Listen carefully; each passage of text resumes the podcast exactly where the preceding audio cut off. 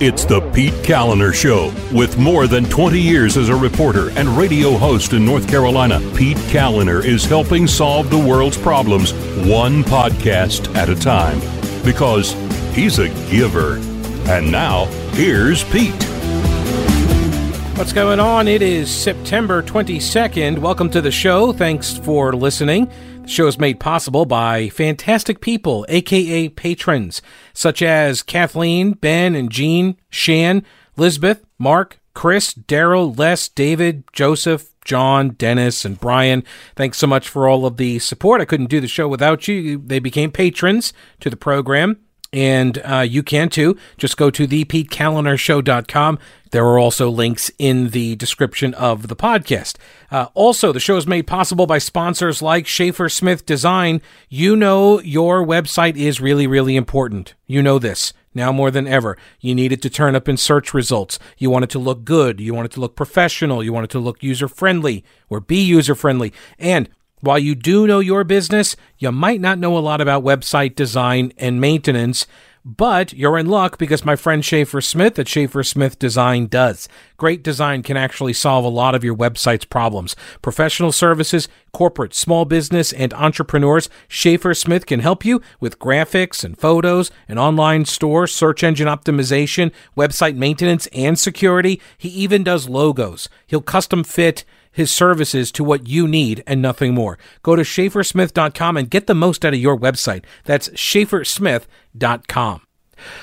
Science moves very quickly, but never as quickly as it seemed to last week. One day, no more than 50 people could gather at a 50,000 seat stadium. Within 24 hours, it was now safe for seven times that many people to gather in the same place. One day we were told that we got to keep the schools closed because it'll kill all the kids, but then 24 hours later we're told the schools could reopen with school buses at full capacity. North Carolina Senate President Pro Tem Phil Berger joins me now, and he advocated for the opening of schools before the governor announced that he would allow it. So welcome to the program, Senator. How are you? I'm fine, Pete. I hope you are. I am doing well. So, uh, do you, do you think that your call to reopen the schools had any influence on Governor Cooper's decision?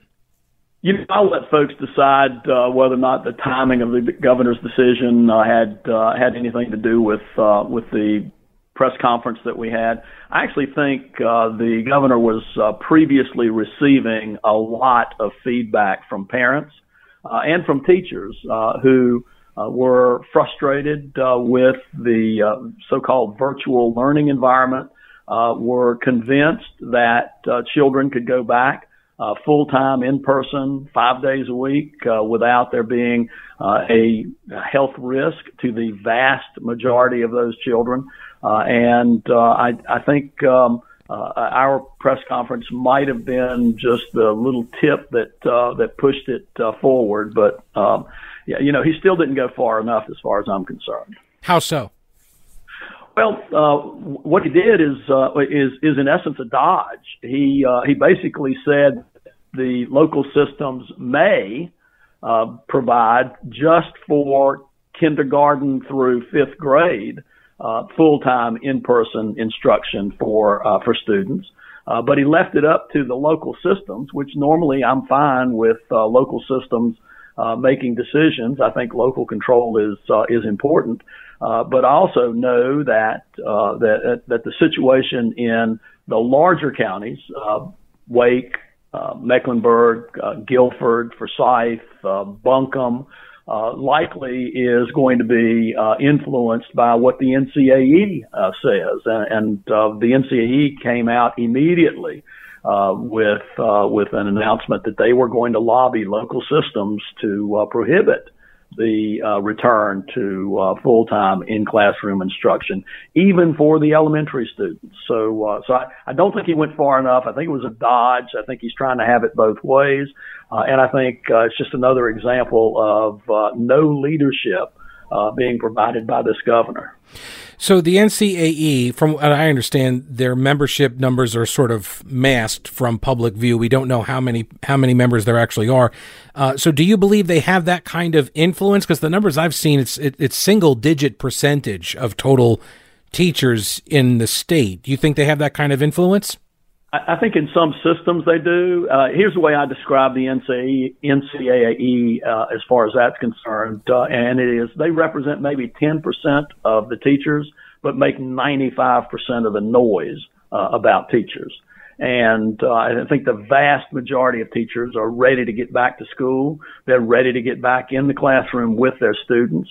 Uh, but the NCAE uh, is uh, is is going to fight that, uh, and I, I think unfortunately local school boards uh, oftentimes are populated by people who feel that uh, the NCAE is the reason they got elected, and so uh, so it's uh, it, it, it is uh, something that I have uh, great concern about. I mean, time will tell. Uh, we'll see whether or not the local systems are able to withstand uh, that uh, lobbying. Uh, but I, I think the right thing for all of the schools in North Carolina, not just the K uh, five schools, but all of the schools uh, in North Carolina, the right thing for them to do would be to give parents the option uh, for their children uh, to attend school full time, five days a week in person.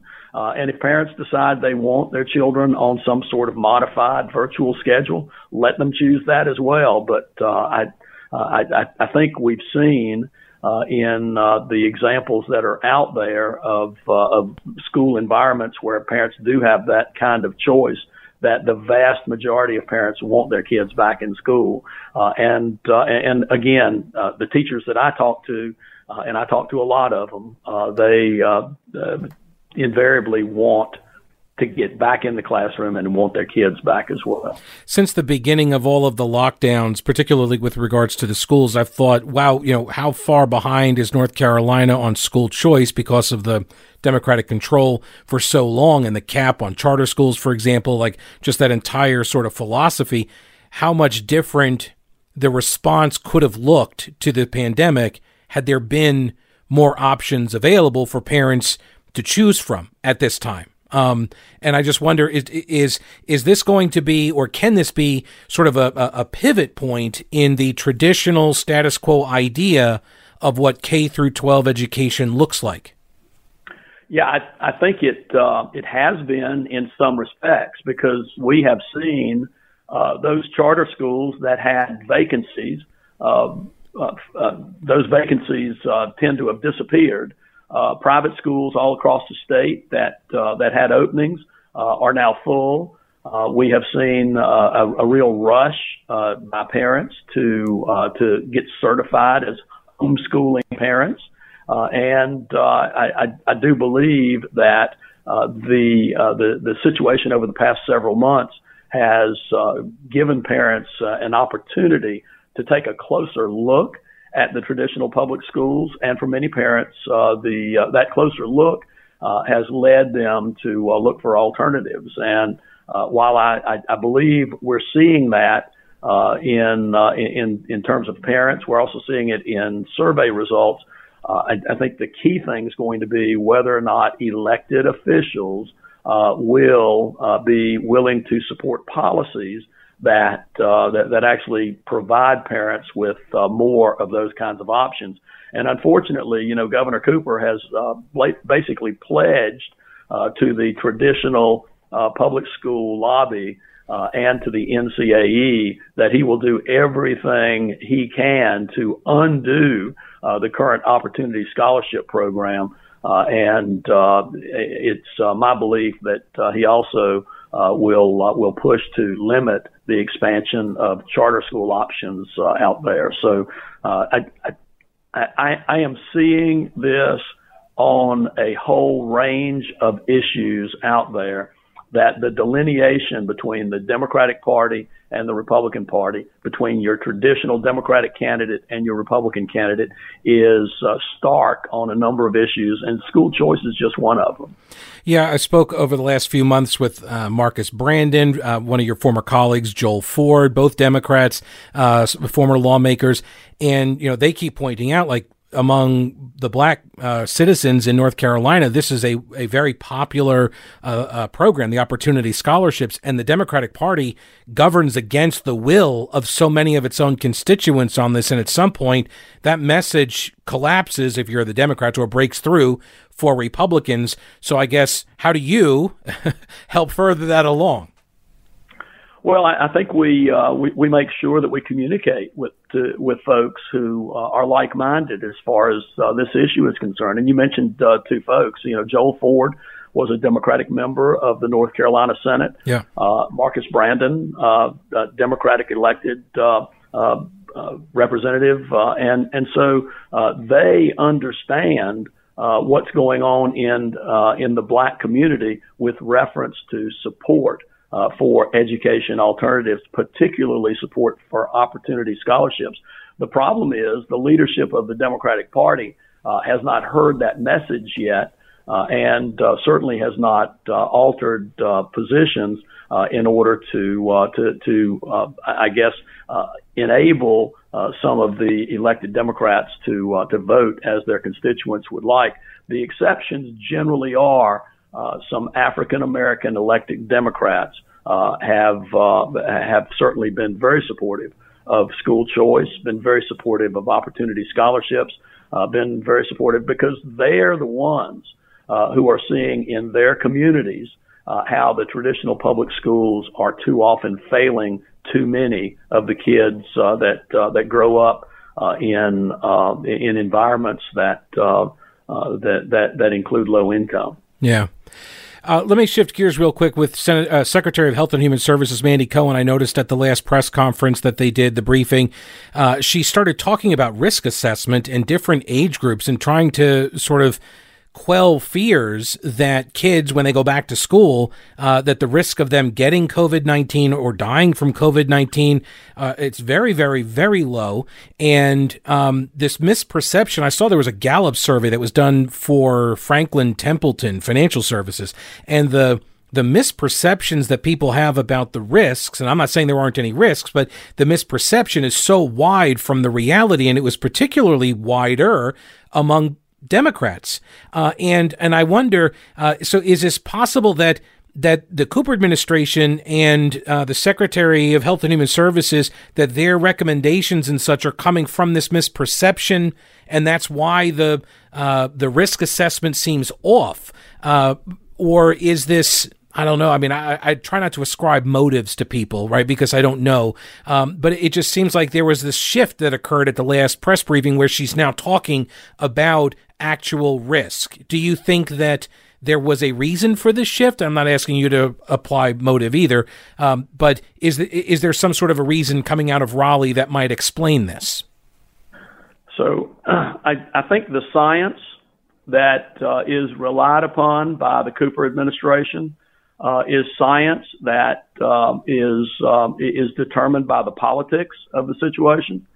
Uh, and uh, that what we have seen is uh, for the uh, last several months, uh, they have spent every day trying to um, scare people by emphasizing positive cases, emphasizing number of deaths, emphasizing percent positives, and ignoring the real science that's out there uh, that, uh, that, that actually shows that uh, regardless of how many positive cases you have, uh, there's a very low number of folks that end up in the hospital. Uh, regardless of the uh, number of folks that you see in the hospital, there's a very low number of those folks who are in intensive care. And they don't emphasize or have not emphasized those. But once the politics on opening schools changed, and the governor was uh, going to get out there and talk about opening schools, then all of a sudden the emphasis uh, from the, uh, the the chief scientist for the governor uh, changed. I, I don't think the real science changed. Uh, I think the uh, the political needs of what to emphasize changed, and I think that's one of the real unfortunate things that we have seen uh, in uh, in connection with COVID. Uh, we were told at the very beginning that uh, we didn't know a whole lot about uh, this disease, that uh, the big risk that was out there was that we were going to uh, overwhelm our health resources, that we were going to see a run on our hospitals and a run uh, on ventilators. Well, the rea- and so that was the reason we had to shut everything down. Um, now that we know a lot more about how the disease uh, is transmitted, a lot more about uh, how serious it is and what populations uh, it is most serious for, uh, we, we've, uh, we've not seen the administration really change uh, their original lockdown strategy. And I've got to believe they think that there's a political advantage to uh, to scaring people and to uh, to uh, to putting uh, the state uh, economy uh, into what initially was a real tailspin. And again, I, I I just think the hypocrisy of of some of what's going on is is glaring, especially in light of the significant change you've seen in the emphasis based on the change in uh, what the governor decided was best for his political career. I tried to give the governor wide latitude at the very beginning, all elected officials, because I didn't know, you, y'all didn't know, nobody knew what this thing was, how it was going to behave. It's one of the reasons why I supported when, when you came out with the, the proposal to get, you know, uh, the testing out there and just, just get some data. And like, it, it seems there's, a, there's been a disconnect. Like we're either practicing battlefield medicine or we're not. And if we are, then we need to just do an all of the above approach, right? Like just, see what works and try to get as much information as possible. And I, I thought it was very telling the reaction that your office got, the legislature got, when you went forward with the, the funding for the Wake Baptist uh, study. Like to me, that just seemed smart to get as to get more information. And I guess I should have been I guess I should have been more cynical at the beginning to know that that would have been the reaction. Well, you know, um, at, the very beginning, um, I had a conversation with the governor uh, when uh, when when he was uh, making the decision to close the the bars and the restaurants and that sort of thing. And I told him that uh, I couldn't argue with his decision. I, I felt like uh, that was a decision uh, where, given the limited amount of information that we had, it was better for us to be safe than sorry. And uh, and and so I was I was supportive of that uh, initial uh, decision. But as we have learned uh, more about uh, the disease and as we have seen uh, what uh, impact uh, it, it, has had and is having on our health resources, I just think uh, we, we need to open things back up. I don't think there's a reason for things to be locked down like they are. I think some of the most ridiculous pictures in the world are the pictures of full of, of fully empty that's not more. uh, uh, stadiums uh, and, uh, and and and football teams uh, playing there. Yeah, uh, it, it, it it's ridiculous. And then of course, um, uh, Lieutenant the Lieutenant Governor is out there, and uh, he is uh, he's having events and he's having. Um, a lot of people in indoors and some outdoors, and uh, the only thing you hear from the Cooper administration is that uh, he's uh, he's putting people at risk, and yet uh, you see statewide the numbers continuing to go down. Uh, and, uh, and, and I just, uh, I, I, I can't fully appreciate or understand, uh, what is motivating the decisions that the governor is, uh, has been making since those initial decisions, other than it's got to be about politics yeah. because it's clearly not about science. Yeah, if you don't understand the results, reassess the assumptions. And it's uh, I, uh, I, find myself constantly doing it because I don't understand some of these, some of the actions, right. some of the results. Yeah, uh, North Carolina Senator and President Pro Tem Phil Berger. Anything else you would like to add that uh, you think is important or interesting for folks to know before we let you go?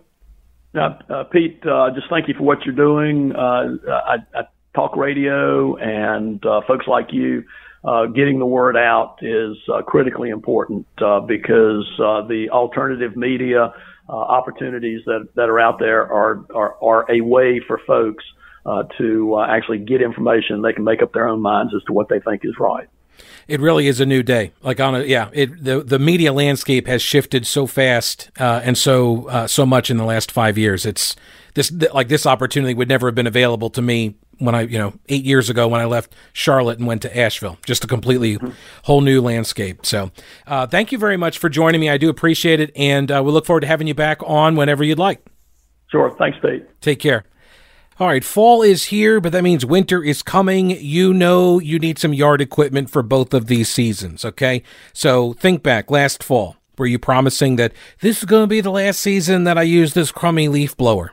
If you said that about any of your power equipment, then you need to get into the Husqvarna fall sale at General Equipment Rental going on now through the end of October. Take advantage of the big savings on gas powered and battery powered equipment. Go to generalrents.com and check out the chainsaws. They've got all different sizes, uh, depending on, you know, the size of the property you've got, the size of the trees you got.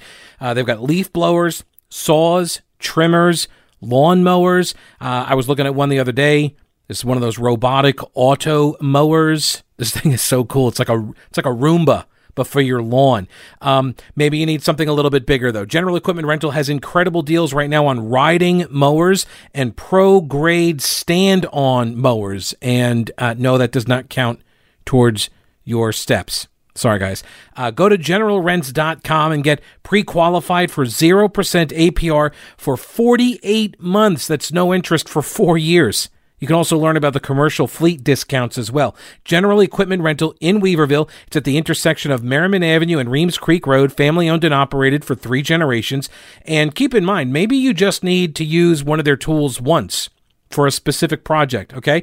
Well, General Equipment Rental is your source for all of your equipment needs. Everything from lawn and garden equipment to construction and earth moving. They've got air tools and compressors and scaffolding, large power tools, small ones, basically everything, okay? I learned a long time ago, actually, that uh, whether I was working on my car or I was working on my house, that if you have the right tool for the job you're doing, you can basically do anything. And that is really empowering, okay? And they will help you uh, with the tool that you are renting from them. Okay, so buying or renting, they're going to walk through what the equipment does, how to use it, and they're going to be there for you. Whatever the project, General Equipment Rental has the tool that you need. General Equipment Rental in Weaverville, generalrents.com. Think outside your toolbox. So, all right, our friend Becki Gray at Carolina Journal had a piece called Cooper's Post COVID 19 plans should worry all North Carolinians. And she says Governor Roy Cooper owns this. He owns the coronavirus response and everything that will follow. Governor Cooper has refused to confer with the Council of State. He vetoed the General Assembly's efforts to get businesses safely opened and people back to work. He relied solely on his own administration's data and science, and he blamed President Trump and the Republican General Assembly when it was convenient for him to do so. And he took credit when it fit his political agenda. His decisions over the past few months will define his leadership and leave North Carolina with lasting marks. North Carolina will be worse off if he continues to get his way without a check from the General Assembly or the judicial branch.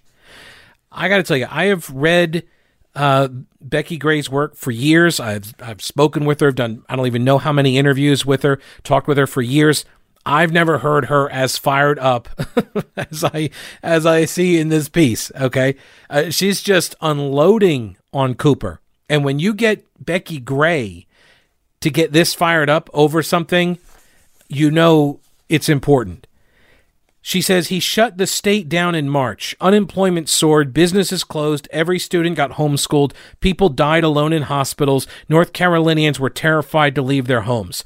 Flatten the curve, he told us. Well, we have flattened the curve. Yet businesses remain restricted or closed altogether. Thousands of people are still unemployed. Education at all levels is still delivered over the internet, and people are still scared. With Cooper's opening plan stuck on pause with no end in sight, North Carolinians are increasingly frustrated and angry, and the goalposts keep moving. She says Cooper is public enemy number one against school choice. This is a lengthy piece that she has at carolinajournal.com. Uh, and so I'm just kind of giving you the highlights here. She talks about the homeschool, or not uh, homeschooling, but school choice, opportunity scholarships that Governor Cooper has promised uh, the NCAE, the teachers union, don't call it a union, he has promised them that uh, he will repeal these things. He will shut down that program. Public enemy number one on school choice. Cooper also continues his insistence for expansion of Medicaid to 700,000 mostly working age, childless, able bodied adults. Our current Medicaid program already covers 20% of the population. It serves poor children and pregnant women, the elderly, and the disabled. Instead of ensuring that the program meets the needs of those who need it, Cooper's expansion plan would cost an additional $6 billion in the first two years. A better, by the way, by, com- uh, uh, by comparison, the entire state budget of North Carolina annually is about 23, 24 billion dollars. Okay. Uh, she says a better plan is to get people back to work able to provide for themselves and their families, open the health insurance market, and let people buy the plan that works best for themselves and their families rather than be stuck with a one size fits all government issued plan. Getting people back to work is the key to a COVID recovery. A healthy recovery depends on pro growth economic policies. Over the past decade, since the Republicans took control of the General Assembly for the first time in over a century, North Carolina has implemented pro growth policies, meaning less spending, lower taxes, reasonable regulations, smart investments, and savings that resulted in a strong, robust economy before the pandemic hit. Cooper, he's going to take us backwards. Higher energy costs, uh, expanded entitlement programs, higher taxes, these are all burdens uh, on families and businesses that are right now struggling to just get back on their feet. In the past few weeks, the governor proposed a budget. I went over this a couple of weeks ago when he did. We've interviewed several people about it. I mean, the budget was four months late, and it was full of unrealistic and irresponsible spending, she calls it. Given his way, he would increase state spending nearly $1 billion and spend down all of the carryover money from last year. You, you know, the. Uh, editorial boards at McClatchy, News Observer, Charlotte Observer, right? They're always big on on calling Republicans acts uh, irresponsible and reckless whenever they're talking about you know holding these rallies and stuff. And we want to open schools. Oh, that's a reckless, irresponsible plan. Well, where is that kind of uh, description for for these policies that Cooper is espousing? How come they don't ever get that uh, descriptor? Right, reckless and irresponsible. Why are those never the adjectives used to describe Governor Cooper's plans? Well, because they are of like mind. They believe they believe that most, if not all, of government spending is quote an investment. And when you look at all spending like that, then you you can't make an argument against any of it because it all becomes an investment for something else more valuable. That's what an investment is. And that's how you end up with these savings accounts that are set up uh, for the quote rainy day. And they want to raid the rainy day fund all the time, even when it's not raining. that's this, this is the see a penny, spend a penny philosophy in action. Also, raiding the unemployment insurance fund right? You want to raid that fund when it's finally stable and it's sustainable. He, he, wants to drain that thing, just like Democrats did before the uh, 2008 2009 collapse. Right? That's what they did. They drained the unemployment accounts. And when that happened, then what? We had to borrow from the federal government. We were in hawk to the government. Gosh, uh, the Feds still, it was like two, three billion dollars, something like that. And that's a tax on all businesses. It's as if he created an economic nightmare on the one hand, Becki Gray writes, and now proposes big ticket spending to fix the problem that he created with money that's going to get taken from struggling, hardworking North Carolina families. The best thing the governor can do is get out of the way. Let people get back to work safely and provide for themselves and their families without depending on gubernatorial whims of who is essential and who is not, of who is deserving and who is not. Now, you deserve to have a good night's sleep, which means you got to get over to Mattress Man, and you deserve this. Great deals on awesome mattresses. For starters, you get the triple zero deal. Okay, that means zero money down, zero interest for up to two years, and zero payments for 90 days. Zero, zero, zero. You want to take advantage of that. They also have the free box spring with the purchase of a Biltmore mattress. These are fantastic mattresses. It's from Restonic, uh, made in Fayetteville, and these are the mattresses that are at the Biltmore. Uh, well, not the not the actual Biltmore house. Nobody sleeps in there anymore. I don't think anybody sleeps in there. I've seen some of the beds in the Biltmore house, and they did not look very comfortable, even for really wealthy people. But that was like a hundred years ago. But I digress. In their hotel and inn that they have on the grounds, fantastic uh, accommodations. And they've got this line of mattresses made for them by Restonic, and you can pick one up at Mattress Man. MattressManStores.com. What else do they have? Well, they got a free adjustable base with the purchase of select mattresses. They have a Queen Gel Memory Foam mattress for just $3.99. Okay, so go on in and pick yourself out a mattress and they will deliver it to you. They ship nationwide, they have local five star delivery service, and a 120 day comfort guarantee. Experience the difference at Mattress Man, buy local, and sleep better. All right, so where will we go as a state as we emerge from COVID 19? Becki Gray at the Carolina Journal says if Cooper has his way, if the governor has his way, it's going to be a one size fits all education, government issued health care, more spending, more debt, and a stranglehold on the state's economy when people need and want to work. Cooper's foot soldiers in the General Assembly will sustain his vetoes, and his allies on the courts will uphold his dangerous policies. So, what's it going to be, North Carolina? So it is not our imaginations. The rest of the nation seems to be very, very interested in how we North Carolinians vote this election, and particularly women, more specifically, white, suburban, unaffiliated women. A recent Politico article actually quoted our friend Dr. Chris Cooper from Western Carolina University as saying that uh, this specific demographic is the swingiest voters in the swingiest of the swing states. I think that's actually uh, that's the official technical jargon for it. Republican strategists say that the GOP doesn't actually need to overwhelmingly win suburban white female independents. They can break even, or they could even lose a little bit. They just can't lose them overwhelmingly.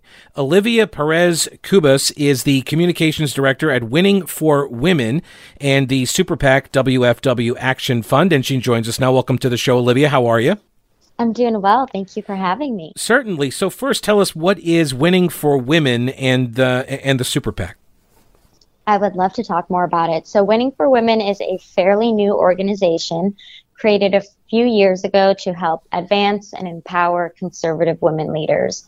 We are a small but mighty team of young conservative women. Um, and we've been seeing a ton of success with what we do. However, after the 2018 midterm elections, where we saw the number of Republican women slashed to just 13 in the House, we did launch a super PAC, which is actually the first Republican super PAC dedicated solely to electing Republican women. Um, and what we saw was, you know, 2018 and that cycle was very much deemed the year of the woman. However, it was really the year of the Democrat woman, not the Republican woman. They kind of watched on the sidelines as the women on the left made all these gains. And we asked ourselves, why is this happening? Why do we have so few Republican women in office? And we found that two of the main reasons are one, the left tends to put a target on the backs of our Republican women, and the media oftentimes overlooks or ignores them. So we kind of stepped in, we created this organization to help support them in their races and make sure that they do have that support system from start to finish. And we've seen a ton of success so far. It's been a historic year for Republican women, more than ever are running for office, more than ever have won their primary elections. And we feel really good about November and elections going forward. So, um, uh, you mentioned the media there. You are a former media person, right? You used to work in TV news, if if I remember correctly. I did a very long time ago. okay. job out of college. well, all right. So, but you have some understanding of you know feeding I the do. beast, yeah, and I do, and a deep respect for what they do. Sure. Well, as a former reporter, I, I, know there are limitations as well. I mean, that's I, I, came from that world as well, and there's a reason a lot of those stereotypes exist. I'll just say that. Correct. uh, all right. So, uh, why you mentioned that 2016 was the year of the Democrat woman? Did that have anything to do with Donald Trump being the nominee? Did did it, did his candidacy make it difficult for women to pull? The lever for him, and so therefore a lot of them just sat out? Um, I think, well, 2018, I think on the left was probably a reaction to Donald Trump. Hmm. I, however, do think that 2020, where we're seeing more Republican women than ever before, you know, people sometimes make the argument that Trump, to your point, keeps women out of office or mm-hmm. out of the out of voting, and I think that's not true because clearly, you know, we've made such big gains this cycle despite Trump being at the top of the ticket. So I think, you know, maybe on the left, but I don't necessarily think so on the right because of what we're seeing this cycle. Yeah. So, uh, what kind of messaging works when trying to target specifically this demographic of white, suburban, unaffiliated women? Yeah, well, I think first and foremost, each candidate, be it House or Senate, needs to be the best advocate for their district or mm-hmm. their state. They know that area better than anybody else, and they need to own a very unique brand, right? And they need to say that I'm going to go to Washington and I will do what is best for my district. So when that is in line with Donald Trump, great. And when it's not, that's fine. I will stand up for what my district needs. I think that's first and foremost. I think a few of the top issues that we're seeing among among these suburban women voters, number one as of late is safety. I do think all these uh, recent riots and the protests and the looting and whatnot has been a concern, um, and they want to feel safe. I also think the economy, which in the present translates to these suburban women want to send their kids back to school. They want daycares to open up again. They want America to make a full economic recovery, and which party will get us there safest and fastest. I also think healthcare is a big one mo- most suburban women uh, pay the bills in their house. They take their kids to the doctor's visits. They want and need healthcare that is affordable, accessible, especially amid a pandemic. They want to keep their doctor patient relationship. Um, and that's probably another very important mm-hmm. topic, if you will. So, in North Carolina, the Democratic Party has been hammering away at the Republican legislative leaders for not expanding Medicaid. Do you feel that that sort of fits under the category of public health? Or is that a direct, uh, uh, you know, message? for this particular demographic that even if they may not necessarily need Medicaid expansion, it's it's uh, it's something that they would like to see done. Um, I can't speak on that specific level. I do think what's kind of the takeaway from what we've seen is people go and they vote based off how their vote is going to impact them and their families. Um, so to, to, to your point, I'm not exactly sure, mm-hmm. but I do think healthcare overall is important and people are going to vote based off what's most important for them and their family. Yeah. You mentioned also the, uh, the public safety component. I, I don't know mm-hmm. if you saw, but moments ago, apparently, the Speaker of the House, Nancy Pelosi, went on the floor and made a comment saying, We support peaceful demonstrations. We participate in them. They are part of the essence of our democracy. That does not include looting, starting fires, or rioting. They should be prosecuted. That is lawlessness. And so, of course, the reaction on the right has been, I guess they got the polling back. right, right, which tends to be the trend. I think, I mean, I'm encouraged to hear her say that. I think it's coming, it's a day late and a dollar short. Um, and to your point why why is she changing her tune? And i think it's kind of moves like this that confuse the american people um, and kind of sow distrust in washington generally yeah, it, I, am uh, full disclosure. I did not vote for Donald Trump. I left the uh, the race blank. Uh, my wife, uh, she told me she uh, she actually supported the I guess the guy you you used to work for, Marco Rubio. She really wanted him, um, but uh, I left it blank. I could not. I, I, didn't feel like I could vote for either one of the candidates in 2016, um, and I, but and I I am now approaching this election and I have I have felt like they're going to force me to vote for Trump, just as a rejection of of uh, how they see uh, you know their hand being played. this use of essentially what I, I view it as extortion, right? Like the, the looting and the burning will continue until we put, you put us in charge. And I just, I'm a contrarian like that. I will not, I just don't, I don't want to support anybody that does that kind of bargain with me. Um, mm-hmm. And I've encountered a lot of people uh, that feel the same way, that have said the same thing. People that are like, we have to reject this kind of approach to governing, uh, sort of, you know, with the, you know, knife at the throat uh, that you got to vote for us or else the violence will continue. It, are you seeing that sort of reaction from people who are in that, you know, in that middle, in that moderate zone?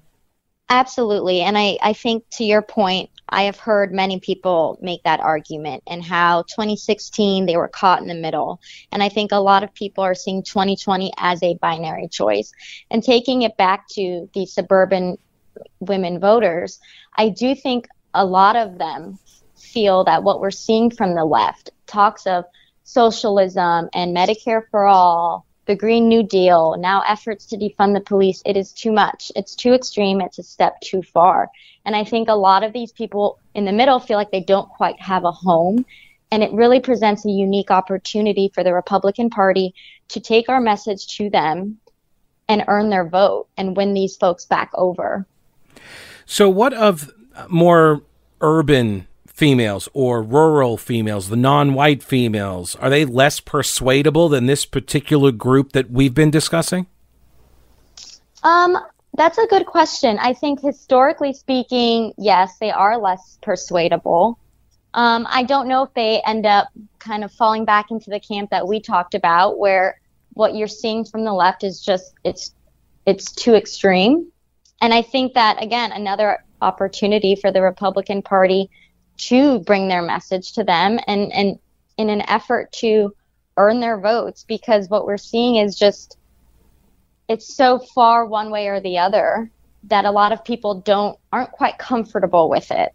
And it's a question kind of if it's if they're uncomfortable uncomfortable enough with it to vote for a second term for the president. Mm-hmm. And, and I assume this is why we've seen tweets from Donald Trump about, you know, protecting you your suburbs you know making like these overt direct and i would very, submit a little clumsy yeah. that's what that's about right these are the direct pitches to i guess essentially female suburban voters they are in his version, his version of that. Yes. Yeah. yeah. Uh, so, is there a website or uh, a Facebook group or something if people want to learn more about your organization or if they want to help? Is there a way for folks to do that? Yeah, absolutely. So winningforwomen.com or at Winning for Women on Twitter or Facebook. We've we have a list of all of our endorsed candidates. You can learn more about them, what we do, how we do it. Um, any support you could give to these candidates, if you're in a position to do so, would be great. Otherwise, your support generally would just go a long way. Yeah. Uh, and I meant to ask earlier, uh, so I'll ask now. Are there any candidates in North Carolina that you guys are looking at, uh, or I guess I should say you ladies are looking at, uh, that, that you're, you're hoping to get uh, behind? Um, no House candidates that we've endorsed for this first round. We might have some coming up. Um, but there are a few who we already have endorsed. I don't know if it's relevant to you all, but a few kind of future superstars of the party, if you will. Ashley Hinson over in Iowa, Stephanie Bice, who is a young Iranian American in Oklahoma, um, Beth Van Duyne in Texas. So we've got a really interesting slate. Um, so you should check it out. Okay. I appreciate you making some time for us today. Is there anything else you'd like to add you think uh, people would find interesting or important to know before we let you go? I am good, but thank you so much for having me on and for the conversation. And maybe we can do it again soon someday. Absolutely. Olivia Perez Cubas, I appreciate your time. She's the uh, communications director at Winning for Women. And uh, thanks so much. We'll touch base again, I'm sure, before the election. I would love that. Thank you. All right, weather's getting colder. That means it's time for Old Grouch's military surplus. Stop on by the store in downtown Clyde, uh, pick you up some cold weather gear and clothing, military grade thermal underwear in all sizes, from extra small to 3X, wool sweaters, military field jackets, wool and fleece toboggans, socks, Gore Tex jackets.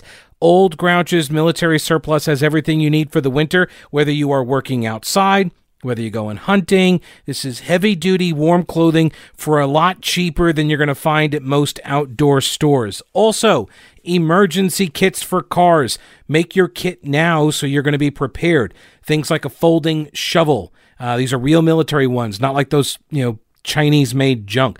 Warm clothing and blankets, emergency space blankets, emergency rations so you can leave them in the car. They're not going to get, you know, destroyed or ruined by heat or cold. And of course, bags or ammo cans to store it all in. And don't forget the first aid kit. You put all that stuff in your car, you are prepared in case, God forbid, your car runs off the side of the road in some, you know, sleet storm or uh, snowstorm. You're going to be okay. You've got supplies. Also, backpacks.